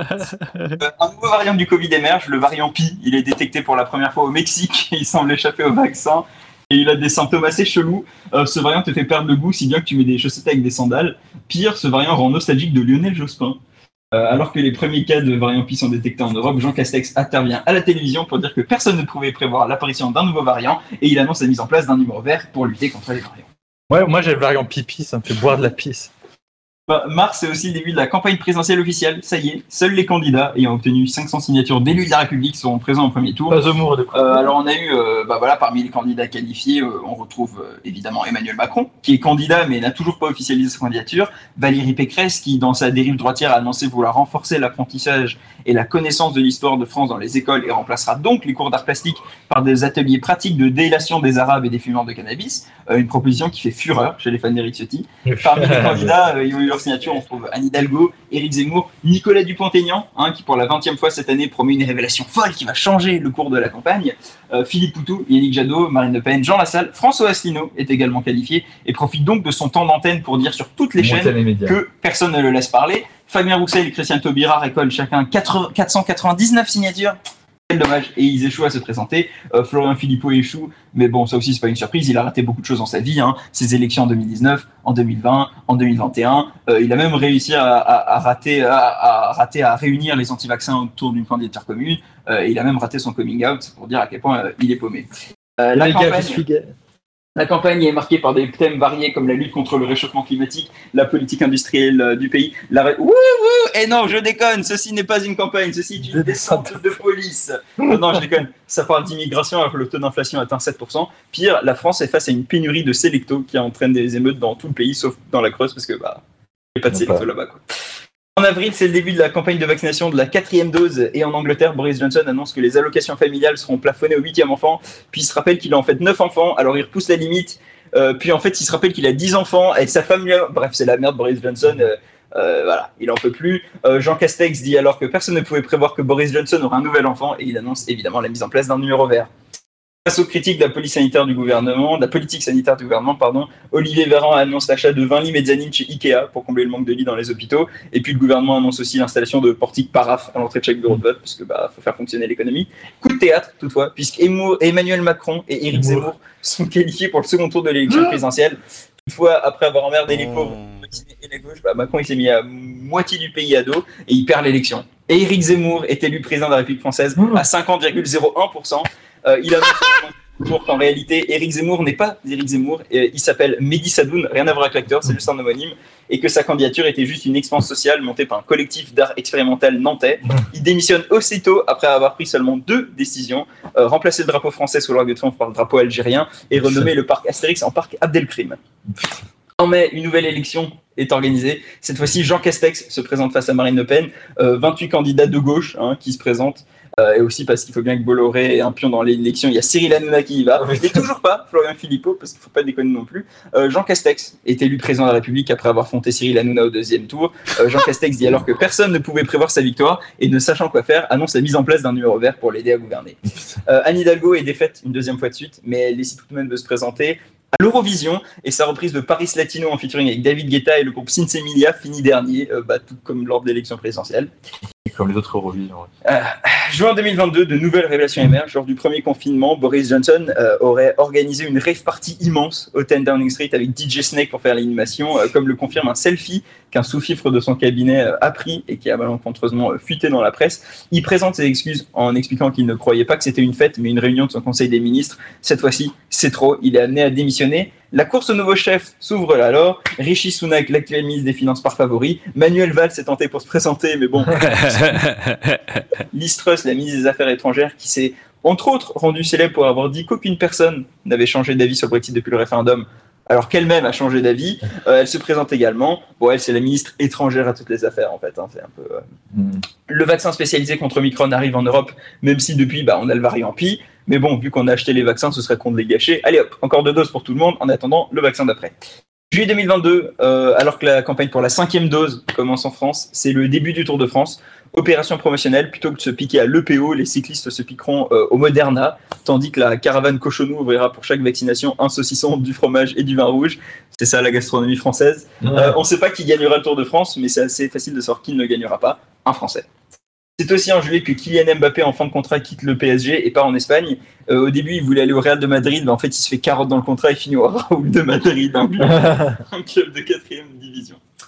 Écoute, un nouveau chef du Parti conservateur est élu en Grande-Bretagne. C'est Liz Truss qui gagne. Et pour renforcer sa place à la tête de l'État et donner un nouvel élan à l'économie britannique, sa première décision est de déclarer la guerre à la France. Euh, bah, sauf personne travaille en France en août. Le colis recommandé à l'accusé de réception n'est pas reçu à Paris. Euh, bon, heureusement pour la France, c'est la- c'est l'armée britannique. hein. Donc elle est équipée comme la merde, elle n'a pas les moyens de traverser la Manche. Septembre, l'automne revient et une nouvelle vague de Covid. Le variant Upsilon est là. Ce variant est quatre fois plus transmissible que le variant Pi. Face à ce nouveau variant, Jean Castex, le président, dit que personne ne pouvait prévoir l'apparition d'un nouveau variant et annonce la création d'un numéro vert. Octobre, pour la première fois de l'histoire de l'Internet, euh, une pub offrant un iPhone Pro 14 Max n'est pas une arnaque. En fait, ça n'a jamais été une arnaque ces pubs, c'est juste que personne n'avait jamais cliqué sur de telles pubs. En fait, depuis le début, il y avait vraiment juste un gars qui voulait donner son iPhone par plaisir d'offrir, juste ça. Les prix continuent d'augmenter, le prix de l'essence atteint les 2,50€ le litre. Euh, mais bon, la baguette chez Leclerc est toujours à 9 centimes, donc ça va. Les gilets jaunes retournent sur les ronds-points et bloquent tous les péages de France. Face au blocage de péage, Nicolas Dupont-Aignan se dit précurseur. hein. Lui, il avait commencé à faire la même chose dix ans auparavant. Sauf que quand Du- Dupont-Aignan, il ouvrait les péages d'entrée, bah, c'était les, là où on prenait les tickets, en fait, pas là où on payait. Hein, voilà. S'il réfléchissait un peu mieux, euh, Nicolas, il aurait déjà compris qu'il n'avait pas les capacités de faire de la politique à haut niveau et il aurait pu se reconvertir dans un métier un peu plus adapté aux gens aux capacités limitées, comme euh, ouais, bah non, en fait, homme politique, ça lui va bien finalement. Novembre, la Coupe du Monde au Qatar commence, sauf qu'il fait gris et nuit à Paris, bah, les gens sont pas vraiment dans l'ambiance et depuis son arnaque au Raoul de Madrid, bah, Mbappé il est pas au niveau. La France perd au premier tour face à l'Afrique du Sud, c'est des émeutes en France. Et puis décembre, c'est pire, l'inflation est à 17%, mais t'en fais pas que le livret A il est toujours 1% d'intérêt, hein, ce serait pas drôle sinon. Le variant Oméga, le- mais la baguette est en La baguette. le variant Oméga est détecté dans un Otakos en banlieue de Melun. Il n'y a plus dans l'alphabet grec. L'OMS déclare qu'elle ne peut plus rien faire. Face à la vague Oméga, la France lance une campagne pour la septième dose de vaccin contre la Covid. Les gilets jaunes crament les centres de vaccination. Face à tous ces défis, le gouvernement souhaite lancer un numéro vert. Mais c'est la cata. Il n'y a plus de numéro vert disponible. Il n'y a plus de numéro, il n'y a plus rien. Ayant perdu son principal outil de politique publique, Jean Castex démissionne. Une nouvelle campagne s'annonce et Cyril Hanouna est premier dans les sondages. Bonne année Eh ben, merci pour ces travail. prévisions euh, 2022. Je crois que la seule prévision qui, je pense, verra réellement le jour, c'est la nomination de Liz Truss à la tête euh, du Parti conservateur. Parce qu'elle est bien partie. On verra. Et la suite, c'est notre débat de la semaine et il est euh, sur le sujet du malaise Oh, des oh. enseignants. Ils étaient près de 80 000 enseignants qui ont manifesté à travers la France pour faire entendre leur colère vis-à-vis des errements autour des protocoles sanitaires de ce début d'année et plus largement sur la gestion du Covid à l'école et même sur la gestion de l'éducation nationale tout court. Car le malaise des enseignants n'est pas nouveau mais n'a jamais été aussi profond tout au long de ce quinquennat. Entre la pandémie, les diverses polémiques entourant la gestion du ministère par Jean-Michel Blanquer, l'insécurité avec notamment l'assassinat de Samuel Paty en octobre 2020 ou encore la compression budgétaire, pas facile d'être prof aujourd'hui. C'est vrai que ce malaise qui, qui a un peu euh, explosé, si j'ose dire, euh, jeudi, il est pas, il est pas récent. Par contre, une petite Mm. précision, parce qu'on a, tendance- on a tendance à l'oublier, et, Mm. et, euh, je pense que c'est un élément important qui permet aussi de se rendre compte que c'est une grève qui est assez euh, aussi euh, exceptionnelle par son ampleur au sein de l'éducation nationale, Mm. c'est qu'il n'y avait pas que des enseignants. Il y avait des parents d'élèves. Il y avait des inspecteurs euh, de l'éducation nationale. Ah il y oui, avait- carrément. Oui, il y avait des inspecteurs généraux. Il y avait des personnes aussi qui, euh, d'habitude, ne sont pas dans ce type de. de Tu penses de aux politiques? Non, non, je parlais pas d'hommes politiques. Non, il y Ah. a toujours des hommes politiques euh, qui sont présents dans ce, ce, ce type de, de, grève ou de manifestation. Non, mais pour montrer l'ampleur, c'est que c'est pas seulement des enseignants, c'est que Oui. c'est un malaise euh, qui, euh, et un mal-être aussi, dont on se rend compte, pas seulement que dans le corps enseignant, mais dans, dans tout ce qui entoure aussi le corps enseignant et notamment les, euh, les, euh, les, les inspecteurs. D'où le fait aussi que cette grève aussi a revêt aussi un caractère aussi euh, exceptionnel parce que les inspecteurs, je ne dis pas que les inspecteurs ne font pas grève, mais sont pas forcément les, les gens les plus présents dans ce type, euh, dans, dans ce type de, de, de grève ou euh, de, de manifestation. Bah, c'est vrai que oui, c'est pas une Moi, profession je dirais qui, que qui, qui fait, qui, qui fait grève euh, souvent dans, dans les manifestations, en tout cas euh, qui concernent l'éducation nationale. Mais euh, c'est vrai que la goutte d'eau, ça a été le protocole. Et il faut être honnête, ce protocole sanitaire n'a aucun sens. Il a changé trois fois en une semaine. non, mais Le problème, c'est que le gouvernement, il tâte un petit peu, en fait, tout simplement. C'est que, à un moment, on dit A, après on dit B, et puis les, quand les parents, ils sont Ah, pas contents. Ah, C'est compliqué voilà. de donner l'impression d'agir quoi quand tu fais rien. C'est ça. Bah, c'est même pas fondamentalement, je pense, le, le, le contenu du protocole sanitaire. C'est aussi la, la, la méthode et la manière de l'annoncer. Ah oui. Quand la veille de la rentrée, Ah, on annonce possible, nouveau protocole sanitaire dans un journal payant sans prévenir les directeurs d'école, de collège et de lycée avant, c'est pas ouf, quoi. Non mais qui La question bon, c'est qui, après, les profs- qui imagine ça? Qui imagine ça quand même? Parce que c'est quand même assez incroyable. Je veux dire. en 1975, il y a Martha Carpenter à l'hôpital de Saint-Louis aux États-Unis qui a donné naissance à, à deux bébés, alors euh, à des jumeaux, et chaque bébé faisait 10 kilos. Et ce qui en faisait les deux plus gros bébés euh, de, de- du monde qui, depuis qu'on depuis qu'on pèse les bébés au fait. Et c'est juste après les profs en France au fait. Quel connard. Je, je me disais où est-ce qu'il allait aller et il est allé là. Faut pas oublier aussi que euh, le, la, la situation euh, sanitaire a énormément euh, fatigué le corps professoral Mm. et que la- la- l'accumulation aussi simplement des, différentes, euh, des différents euh, manquements, que ce soit en termes de moyens financiers, en termes de moyens matériels, en termes de, de, de formation aussi, qui s'accumulent depuis ben, près d'une vingtaine d'années. Ouais, c'est si ça, ça, ça, si ça on fait veut. que la, la si on- crise sanitaire n'a fait que rajouter du sable sur une, sur une dune qui était déjà bien riche. Oui, il faut pas oublier que les enseignants, que ça soit les enseignants à l'université, que les enseignants dans le secondaire, euh, et on parle pas forcément que de personnes qui sont euh, dans l'univers syndical ou qui sont, ou qui sont encartées, euh, alertent euh, les, différents euh, gouvernements, les différents pouvoirs publics sur les, manquements, les situations qui font que, et ça, notamment rien qu'au niveau, par exemple, des photocopies, par exemple, hein, où des fois des, des enseignants sont obligés de payer eux-mêmes des photocopies pour fournir le matériel à leurs élèves. Donc en fait, on est cette grève euh, et ces manifestations ne sont que le, le- le summum d'une accumulation de euh, différentes euh, choses depuis euh, déjà un nombre d'années et le, tout ce qui s'est passé ces deux dernières années n'a fait que alourdir encore plus, encore plus la charge. Et en parlant de personnes qui quittent leur travail justement pour faire un, un lien avec ce dont on parlait tout à l'heure, ouais. le nombre d'enseignants qui décident de claquer la porte de l'éducation de l'éducation nationale pardon, euh, a euh, pas mal augmenté. Et on parle pas de, de vieux profs, désolé du terme, mais des fois de personnes qui ont simplement passé 5, 6 ans, euh, 7 ans, voire 10 ans dans Ah, Parce que les vieux profs, c'est ceux qui l'ont bonne.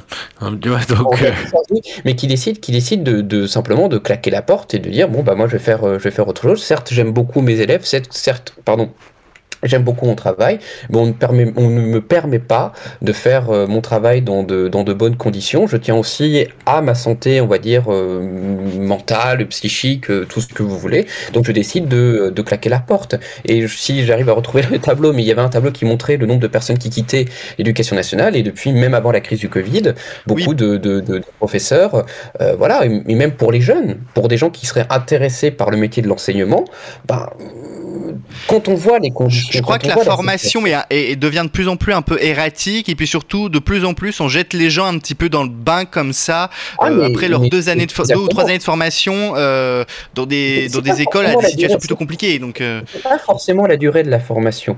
C'est là où on laisse aussi les jeunes enseignants ou ceux qui sont en fin de, en fin de, de, de, de- de formation. Quand on est un jeune qui sort d'un IUFM, donc qui est, euh, qui, qui est comment dire, euh, pour former les profs. voilà, qui il y en a, il y en a un dans chaque, dans chaque, euh, genre, il y en a dans chaque académie. Mm.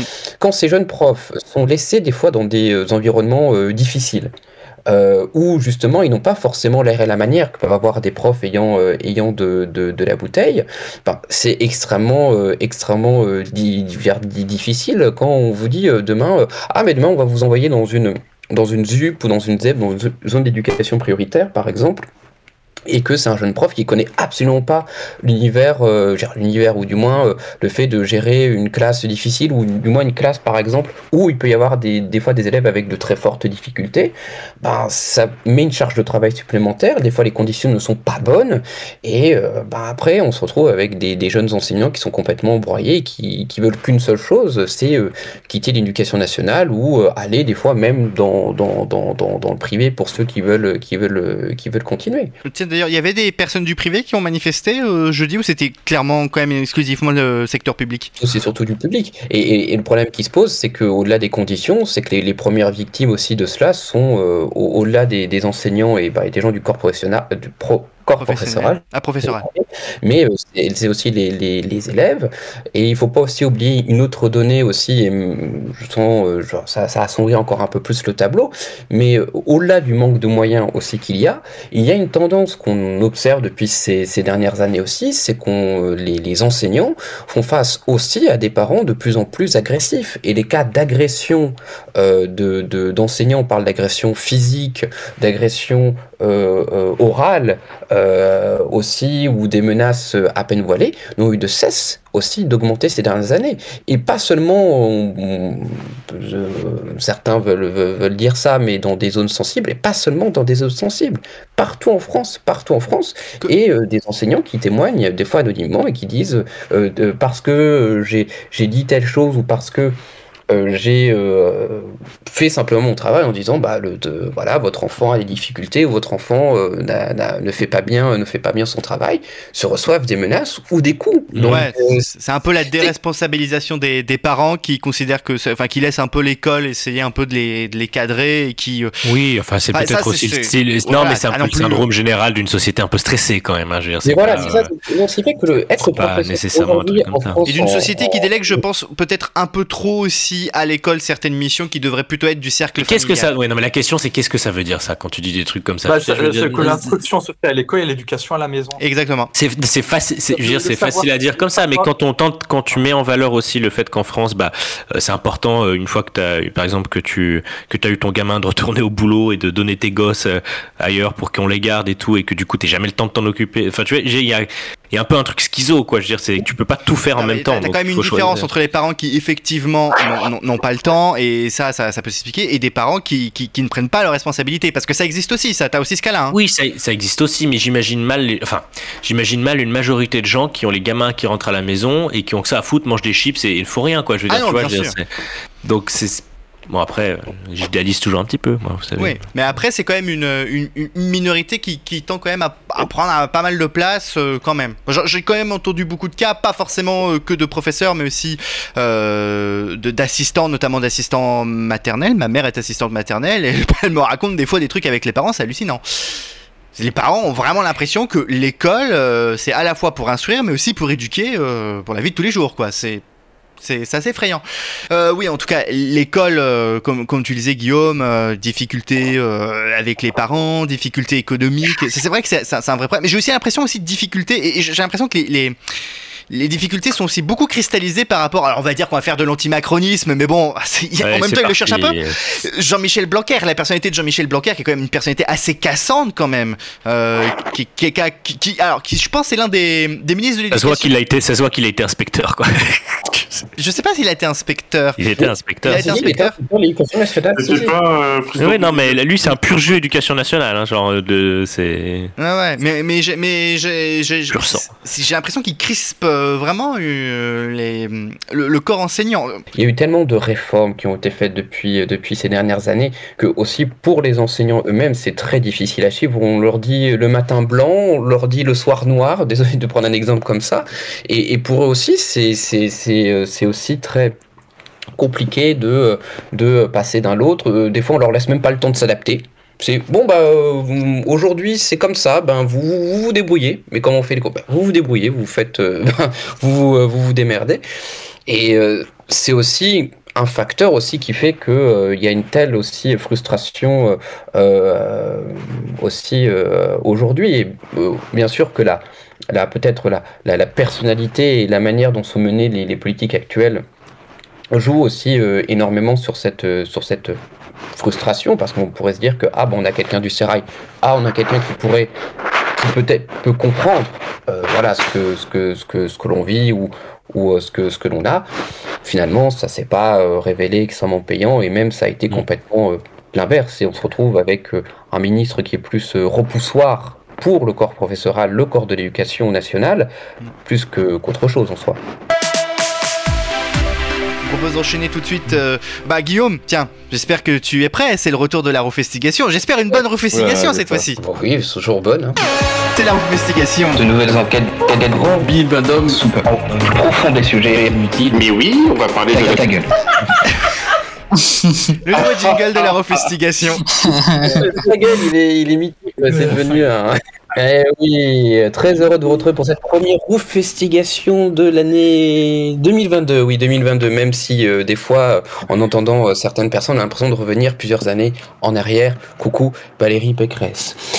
Euh, oui, Depuis référence Par le 1982. ménage. et, et nous allons parler de sport. De sport. Et bien, car dans une vingtaine Oulala. de jours, dans une vingtaine de jours vont s'ouvrir les Jeux Olympiques d'hiver à Pékin. Bon, Pékin en quelque sorte, hein, parce que la plupart des épreuves n'auront pas lieu euh, à Pékin. Ce sera d'ailleurs la première fois qu'une ville ayant déjà accueilli les Jeux Olympiques d'été, en l'occurrence Pékin les avait accueillis en 2008, accueillera aussi les Jeux Olympiques d'hiver. Mais au-delà simplement de l'événement sportif euh, qu'il y a, il y a énormément de polémiques au niveau de certaines choses. Et pour la première fois depuis euh, de très nombreuses années, euh, on pourrait citer remonter jusqu'à Los Angeles 84 ou 1988 avec Séoul, un possible boycott pourrait avoir lieu. Alors attention, en parlant de boycott, c'est très très compliqué puisque on en est pour l'instant un simple boycott dit diplomatique et non un boycott sportif comme euh, ce que ce fut le cas en 1980 à Moscou ou en 1984 à Los Angeles. Mais pourquoi un tel boycott? Pourquoi une telle, une telle situation? La Rouf Investigation est là pour répondre éventuellement à vos questions. Ah Pour faire un peu euh, état de la situation, vous n'êtes pas sans savoir que la Chine, depuis euh, ces dernières années, est grandement montée en puissance et que différentes affaires ont pu toucher l'État chinois et notamment récemment l'affaire des Ouïghours qui est l'une qui est l'un des principaux des principales raisons qui font que certaines délégations ont décidé de tout simplement de boycotter. Il y en a plusieurs, on peut citer euh, notamment le Danemark, l'Australie, euh, le Canada, hein, euh, notamment le Canada et l'Australie qui ne sont pas en très grande entente hein, avec la Chine depuis, depuis un certain temps, et on l'a appris il y a quelques heures de cela, le Danemark. Mais il s'agit seulement d'un boycott diplomatique, c'est-à-dire que les euh, représentants des différents États ne se rendront pas, mais que les athlètes iront quand même. Quoique certains athlètes ont quand même euh, émis le fait qu'ils souhaiteraient euh, ne pouvoir boycotter, ne pas se rendre. Notamment, c'était un débat qui avait touché l'équipe masculine de hockey du Canada, championne olympique en titre, qui pour certains ne se voyaient pas se rendre à Pékin. Et donc c'est la question des Ouïghours qui a grandement euh, touché, euh, euh, et même d'autres scandales, notamment aussi tout simplement de corruption, de malversation au niveau des Jeux Olympiques. À 20 jours de l'ouverture des Jeux Olympiques à Pékin, on se retrouve dans une situation très proche de celle de 2008, pour ceux qui s'en souviennent, hein, pour les plus vieux en quelque sorte, où c'était cette fois la situation du Tibet qui avait grandement été à la une de l'actualité, avec notamment beaucoup d'événements qui ont, au niveau du passage de la flamme, notamment euh, à Paris avec des manifestations euh, pro-Tibet.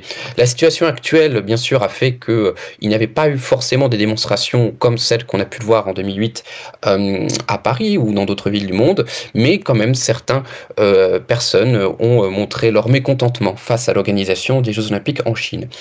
Mais ce qui est assez intéressant dans cette situation également, c'est le fait que ben la Chine n'est pas contente, ce qui est assez on va dire, euh, logique en euh, critiquant certains pays, notamment le Japon, en disant qu'il euh, serait un peu dommage de politiser les Jeux Olympiques. Ce qui est quand même un peu l'hôpital qui se fout de la charité. Il ne faut pas oublier, par exemple, que nombre de personnes du Parti communiste chinois sont au sein de l'organisation des Jeux Olympiques de Pékin, notamment celui qui coordonne tout ça, qui est aussi secrétaire général du Parti communiste chinois.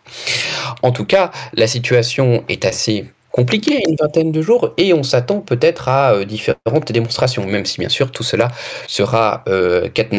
C'est donc des Jeux Olympiques d'hiver qui vont s'ouvrir pas sous de très bonnes auspices, hein, euh, à quelques mois après les Jeux Olympiques de Tokyo qui se sont passés relativement bien, même si le contexte politique était bien sûr différent et qui n'avait pas toutes ces histoires de boycott. Mais on verra dans 20 jours quelles en seront les conséquences et potentiellement aussi euh, la réponse de la Chine, puisque la Chine a indiqué qu'elle souhaitait euh, éventuellement euh, répondre de manière diplomatique ou économique à voir aux pays qui boycotteraient les prochains Jeux olympiques, comme ce qu'elle a pu le faire hein, avec d'autres pays dans d'autres circonstances, comme la Lituanie dans le cadre de l'affaire de Taïwan. Eh ben très bien, merci beaucoup Guillaume pour cette très bonne roufestigation, faut le dire. Ça change quand même de, de Madame Dunlop, Monsieur Bibendum et de leurs pneus.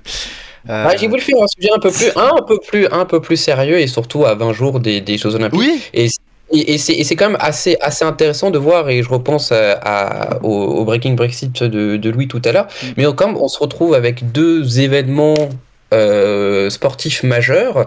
D'un côté, les Jeux Olympiques euh, d'hiver à Pékin et la Coupe du Monde euh, au Qatar en décembre, où oh. potentiellement euh, le boycott pourrait être, surtout au Qatar, pourrait être euh, très important et où des joueurs, justement, eux ont pris euh, euh, position pour euh, vraiment un boycott pas seulement diplomatique, mais aussi le fait de ne pas se rendre euh, au Qatar euh, par rapport euh, notamment à la situation des ouvriers qui ont construit les différents stades et les différents lieux. Exactement. Et d'ailleurs, en passant, il faut savoir qu'en Chine, ils sont un petit peu sur l'écran pour euh, l'organisation des JO. Alors, les JO auront bien lieu, mais euh, il y aura pas beaucoup de public. En tout cas, pour le moment, ils maintiennent le public chinois, mais euh, jusqu'à quand? Oui, le protocole sanitaire sera, sera très, sera strict, hein. très strict. Et ils rigolent très pas. hein. strict, et même peut-être encore un peu plus strict que le protocole sanitaire à Tokyo, que notamment euh, Alexandre a connu euh, ici, puisque Ouais.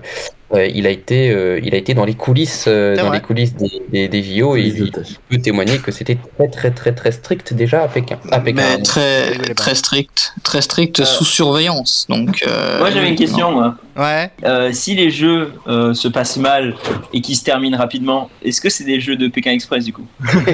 Ah, bonne question. Éjaculation précoce. Oh Il est obscène, il est obscène. Allez, on enchaîne tout de suite. Vous avez des recos 5 étoiles Bah, vous en avez forcément. Les recommandations 5 étoiles. Je suis très chaud au cœur. Ah Je déteste ça. Pas vraiment. Je sais même pas quand ça arrive. Zéro étoile ou plutôt 5 étoiles plus. 5 étoiles plus, oui, effectivement, on peut le dire. Oui, nouveau jingle, un aussi pour le 5 étoiles. euh, Il est incroyable On va le remettre si vous voulez. Les recommandations 5 étoiles. Je suis très chaud au cœur. Ah Je déteste ça. Pas vraiment. Je sais même pas quand ça arrive. Zéro étoile ou plutôt 5 étoiles plus. Voilà.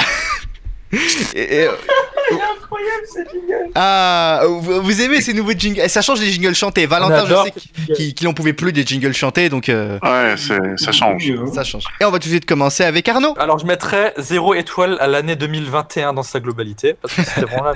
Voilà. C'est tout? Bah oui, c'est tout. Ah oui, euh, je. Alors pour une recommandation de série et tout, il y a une série Netflix qui s'appelle You et puis qui, que je peux recommander. Ah, Donc euh, je fais 4 étoiles. Voilà. que, que Valentin. 4 étoiles seulement, d'accord, ok. c'est c'est- Ah, 5 Ok. étoiles. C'est quoi- c'est comme ce que mon prof de techno il disait, il disait euh, bah, je, je- Arnaud t'as eu 18, bah pourquoi j'ai eu 18 Parce que 18 c'est c'est parfait, 19 c'est moi et 20 c'est Dieu. Ah, oui, la perfection n'existe pas, ce fameux. Voilà, c'est ça. Voilà. Euh, D'ailleurs, Valentin qui avait recommandé You hein, euh, au mois de novembre dernier, je m'en souviens. Ouais, Ah bon. tricheur, copieur. Bah non, il a pas triché, Ah, ça va. Bon, Euh, tu sais, je fais de l'émulation des, des- Tu sais que t'es un artiste quand je t'émule et quand je. Oui, je sais, merci. de, de t'atteindre.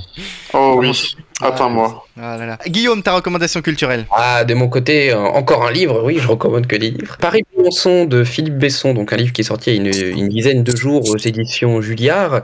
Et comme son titre le laisse présager, euh, le, le- le lieu de l'intrigue de ce, de ce livre est le Paris Briançon, hein, euh, qui était, euh, qui, était jusqu'à la réintroduction d'autres trains de nuit, l'un des derniers trains de nuit de la SNCF à, à Allô, circuler allô, allô. un véritable, un véritable euh, roman très intéressant puisque euh, pour en avoir aussi fait l'expérience où euh, une dizaine de, euh, de, passagers euh, vont se rencontrer et on va voir euh, des échanges aussi bien en termes de, de, connaissances et découvrir des destins et des vies très diverses et variées. Même si bien évidemment le début du livre annonce une fin qui est un peu fatale pour certains passagers mais il ne faut pas se laisser surprendre par cela et c'est un livre qui est vraiment très intéressant et où on est vraiment pris dans ce, dans ce voyage et dans les, histoires de ces, de, ces, de ces différents passagers qui viennent euh, d'univers et d'horizons euh, très différents. C'est un livre qui est assez rapide et assez facile à lire. Il fait à peu près 200 pages. Et donc un livre qui, euh, je, je pense, hein, après il faudra que je vois les autres livres que je lis durant l'année, mais qui euh, est pour moi un véritable coup de cœur et qui sera sans doute un de mes coups de cœur de, de, de, de, de- de cette année. Donc euh, Paris-Briançon de Philippe Besson aux éditions Julliard. Très bien, on enchaîne avec Frédéric. J'ai une recommandation culturelle un peu, un peu YouTube, youtubeuse, hein, parce que c'est, je passe ma vie à, à ça maintenant, vu que je suis un chômeur. Euh, de, de, deux chaînes YouTube que j'aime beaucoup. Hein, euh, tout, d'abord, euh, l'émission euh, de Mediapart qui s'appelle Ouvrez l'Elysée avec Usul et Os Politique, très très bon, 5 étoiles. C'est vraiment très drôle et très pertinent à chaque fois. Ils reviennent en fait sur une émission jusqu'à l'élection présidentielle qui reprend toutes les deux semaines l'actualité. Donc euh, bon, quelque chose de très sympathique et très bien réalisé. Et euh, deuxièmement, la chaîne euh, YouTube Sciences de Comptoir, euh, qui est une chaîne très sympathique de vulgarisation scientifique, de biologie, etc. etc. Voilà, c'est bon, c'est tout pour moi. Merci beaucoup, Fred le Rouge. On enchaîne avec Valentin. Fred Le Rouge. Fred, Le- Fred, Le- Fred, Le- Fred Le Rouge, je t'ai pas recommandé le média ou le manifeste du parti, mec, Oh, calme-toi. Mediapart, c'est pas loin. Euh, Le Mediapart, c'est le Pas, manifeste. pas Mediapart. Usul et Os Politique, c'est pas loin. Euh, quand même, quoi. Enfin, je c'est pas. Oh, ça va, ça va, Pépé. Leur émission, je trouve leur émission assez. Non mais l'émission est bien, non mais je suis d'accord, on a vu des vidéos ensemble, l'émission est bien, c'est juste c'était une blague. Ah ça va, tu peux C'est pas drôle les Non blagues. mais voilà, mais c'est ça les insoumis, ils savent pas rire les insoumis. Allez, euh... c'est une émission de droite. Hein. Euh, Valentin Tarocco. Amateur de bonne poésie et de Becherel et de boule noire, je vous Je vous recommande le chef Michel, oui Eh, ferme ta gueule, putain oh. Insupportable. Je recommande le site Sutom, puisque pour les amateurs de Motus, Oh vous pouvez jouer sur internet à Motus, Ah. mais ça s'appelle Sutom. Et Ah oui. c'est un mec qui a développé ça, j'ai vu ça sur euh, Un Twitter. moment par jour, Euh, malheureusement. hein. Oui, c'est un mot par jour, c'est Ah, ça, c'est un petit peu con. Mais au moins, ça fait jouer tout le monde et, et, et ça fait revivre, enfin, ça fait, fait revivre Motus. remonter les, oui, voilà, un peu des souvenirs. Vous savez qu'il y a une, il y a, il y a- il y a tout un tas d'émissions de Motus disponibles sur YouTube puisque euh, ils mettaient les émissions sur YouTube euh, Motus. Il y a même la première. Par contre, Moi- je suis moi, un peu- déçu par la roco de, de Valentin parce que moi je m'attendais quand même à une roco plus euh, genre, euh, je sais pas, euh, placo, enduit, euh. Bah, évidemment, avec évidemment, le studio, avec le studio, racisme, le oh, le studio, donc euh, évidemment. Alexandre, ta recommandation. Euh, donc si vous voulez vous faire ou refaire un film culte, je, je vous recommande Fight Club de David Fincher, un film qui fait un peu écho à l'époque que l'on vit actuellement, euh, puisqu'avec toutes les contraintes que l'on a liées au pass sanitaire, hein, qu'on l'a ou pas de toute façon, euh, les fermetures, les ouvertures, c'est un peu métro boulot dodo, et bien là ça raconte un peu l'histoire d'un homme qui en a un peu marre de son train-train quotidien et qui se découvrir une passion pour un certain masochisme euh, de la bagarre et qui va ouvrir un fight club. Bien évidemment, je vous recommande de regarder ce film pour en connaître toute l'histoire dans ses détails. Un film culte Qui est disponible où? Sur Netflix. Très bien. Et est-ce que tu connais la règle du Fight Club? Euh, je, je ne sais plus, non. Eh ben, c'est qu'on ne parle pas du Fight Club. Voilà. Voilà, c'est ça. Eh ben, ferme ta gueule, du coup. Euh, et Louis, ta recommandation culturelle? Un petit, une petite musique là? C'est le dernier Bangers de The Nox.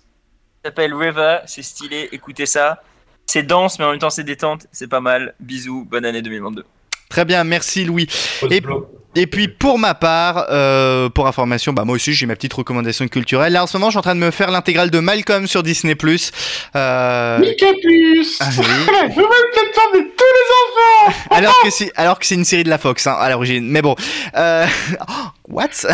Et oui, donc Malcolm que je suis en train de redécouvrir, donc euh, très très bonne série. Enfin, les, les deux premières saisons sont extraordinaires, mais quand il commence à devenir adolescent et à aller au lycée, je trouve que ça commence à devenir moins bien. Mais je reste quand même assez fan. Euh, série que- assez rare pour être souligné, c'est une série que je regarde en VF. J'arrive pas avec la VO. J'ai, pour moi, la VF est tellement imprégnée que je suis obligé de la regarder en VF. C'est Oh, pas, super. c'est pas plus Toi mal. tu vis, toi tu vis, toi tu crèves. Ah, ça je l'ai vu cet épisode. Oui, c'est l'épisode avec les Lego. Excellent épisode. Voilà. En tout cas, Malcolm, euh, l'intégrale, je crois tous les épisodes, parce que là il y a que la saison 1 euh, à 5 et normalement les saisons 6 et 7 arrivent soit mercredi, soit vendredi. Voilà, donc en fait l'intégrale sera disponible dans le cours de la semaine sur Disney+. Écoutez, l'émission touche à sa fin. Non, pas tout à fait. Il reste encore une chronique, Le Monde selon Nono. Meilleur éditorialiste de France. Dans les échos, il y a toujours Manuel Valls, menu spaghetti corruption. La morale MDR.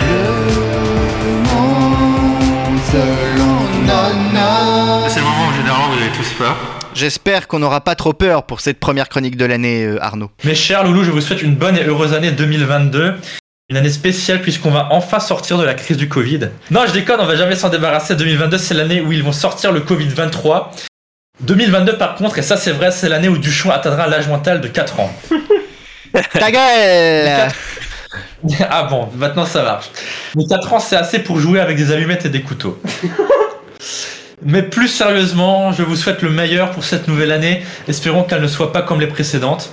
Mais bon, là aussi j'ai des doutes vu qu'en anglais, vous n'êtes pas sans savoir que 2022 se dit 2022, ce qui signifie 2020 aussi. Bref, c'est de bonne augure, mais espérons quand même beaucoup de bonheur en 2022. Macron dégage, Zemmour président. Espérons que la calvitie de l'ami Louis Bactache ne progresse pas. Oh si, c'est bien parti pour. Hein. Mais ça, c'est au moins aussi sûr que la réélection aussi, de Macron. Ouais, ma mienne aussi. Bref, depuis que la nouvelle année a commencé, il y a eu plein d'actualités. Alors, où commencer? Allumez tout de suite Super Mario car nous allons tout de suite dans le pays de la pizza et de la pasta, à savoir l'Italie. Les élections présidentielles pour élire le nouveau chef de l'État ont lieu euh, en janvier. Euh, ce qu'il faut savoir, c'est que là-bas, l'élection présidentielle est un processus extrêmement opaque. On dit même que le conclave au Vatican est plus transparent que l'élection présidentielle. Pardon, en Italie, on ne se déclare pas candidat, on est désigné candidat. C'est tout le contraire de la France, en fait. Oui, oui, Hidalgo, je parle de toi. les, scientifi- les scientifiques sont en train d'abandonner la mesure du temps d'une seconde avec l'horloge atomique pour la remplacer par l'intervalle auquel un nouveau candidat à la présidentielle se déclare, ce qui est bien, bien plus exact. Mais concentrons-nous sur euh, nos amis ital- italiens. Pardon. À l'occasion de la présidentielle, une nouvelle souche de Covid s'est déclarée. Et comme les vagues de Covid dont on n'arrive pas à se débarrasser, les Italiens n'arrivent pas à se débarrasser du variant Berlusconi. Euh, il a multiplié les appels du pied assez peu subtils sur Twitter indiquant qu'il serait intéressé par le poste. Et bon, comme vous savez, Berlusconi et la subtilité, eh ben ça fait 10 000. Même moi, j'ai été plus subtil en montrant ma bite à Louis et Fred sur Discord samedi dernier euh, que Berlusconi sa candidature. Il a même sorti une vidéo de sa bite fripée d'homme de 80 ans. Non, je déconne. Il, il a sorti une vidéo de lui en train de souhaiter bonne fête aux Italiens. Bon courage aux Italiens face à ce variant si difficile à éliminer. Mais pour l'instant, ce serait Mario Draghi le mieux parti pour devenir président. Euh, il consolide d'ailleurs sa position de traître de la nation à, de- à Goldman Sachs. Non, je déconne, de sauveur de la nation face au Covid. Et ça, c'est à peine exagéré. Et en parlant de sauveurs, je voulais rendre hommage à ceux qui n'ont pas pu être sauvés, à savoir Igor et Grishka Bogdanov. Hommage. Alors les frères, ah, dommage, les frères emblématiques qui ont servi de modèle au statut de l'île de Pâques. Mais c'est triste cette histoire quand même. Les deux frères sont morts à six jours d'intervalle, un peu comme des perruches. euh, L'un ne pouvait pas vivre sans l'autre. Mais le plus triste dans cette histoire, c'est que des mecs censés croire en la science étaient anti-vax. Après, je ne dirais pas scientifique car il paraît que leur diplôme n'était pas très, euh, pas très mérité. Par contre, ce qui est sûrement mérité, c'est la prison pour leurs chirurgiens esthétiques qui ont littéralement défiguré les frères Bogdanov. C'est vraiment ironique qu'après avoir parlé d'aliens pendant des années, ils soient eux-mêmes transformés en aliens. C'est comme si moi, après trois ans d'Aloulou, je me transformais en bite ou en juif. Mais les pauvres frères Bogdanov, quand même, j'espère qu'ils reposeront en paix, en botox, pardon. Selon les informations exclusives des associés, leur inhumation aura lieu à Menton. Voilà. Menton, célèbre ville. La ville, de, la Côte d'Azur fera sûrement face à un désastre écologique, vu que le plastique met en moyenne 2000 ans à se décomposer. En parlant de déchets humains, allons tout de suite en Angleterre où Boris Johnson s'est lui aussi décomposé devant la Chambre des communes en avouant avoir bien assisté à une réunion de travail. Vous voyez pas les guillemets, mais je l'ai fait avec mes mains. En plein lockdown, Covid en 2020. Alors bon, bien que l'attitude euh, faites ce que je dis, pas ce que je fais soit monnaie courante chez les politiciens aussi chez nous, oui, je parle de toi Manu, c'est l'explication de Boris qui est quand même la plus étonnante. C'était une réunion de travail, mais bien sûr une, réunion de travail avec des shots de l'alcool et des amuse-bouches. J'aimerais bien la prochaine fois utiliser euh, cette excuse la prochaine fois que je picolerai. Mais après, euh, comme lui l'a dit, la consommation d'alcool expliquerait peut-être les décisions politiques du gouvernement Johnston de ces derniers mois, à commencer par la politique complètement incompréhensible face à Omicron euh, ou les restrictions incohérentes d'entrée sur le territoire. Il faut vraiment être bourré pour concevoir une politique pareille. Allez mes loulous, je vous laisse, j'ai une réunion de travail de la plus haute importance. Bonne année 2022. Eh ben merci beaucoup Arnaud. Je vois que tu n'as pas perdu de ta verve en ce début d'année 2022. Eh ben écoutez, pas non plus perdu de sa verge. Voilà, Pas perdu allez, allez, ça. On termine, on termine sur, de, sur des salasseries, c'est très bien. Eh ben écoutez, cette émission, ce premier euh, épisode de l'année Salasseries. 2022 est désormais terminé. Je remercie Alexandre, Guillaume, Frédéric, Louis, Arnaud et Valentin d'avoir été les associés du jour. On se retrouve dans deux semaines. Alors dans deux semaines, peut-être que moi et Valentin on sera dans la même pièce. Ah, je ne sais pas, hein, peut-être. Mais oui, Euh, vous savez, peut-être. Ah. Bah, sauf s'il a pas envie de voir ta gueule. Non, Sauf si j'ai le Covid aussi. Oui, sauf si- non. Valentin, il aime me voir. Parce que ça s'était bien passé là. Mais enfin bref. Euh, voilà, en tout cas, je vous souhaite à vous tous. Non mais il s'est rien passé Il s'est rien On se passé calme, on se On calme. se calme Il y avait de, il y avait de la famille en plus, donc euh, il allait clairement rien se passer.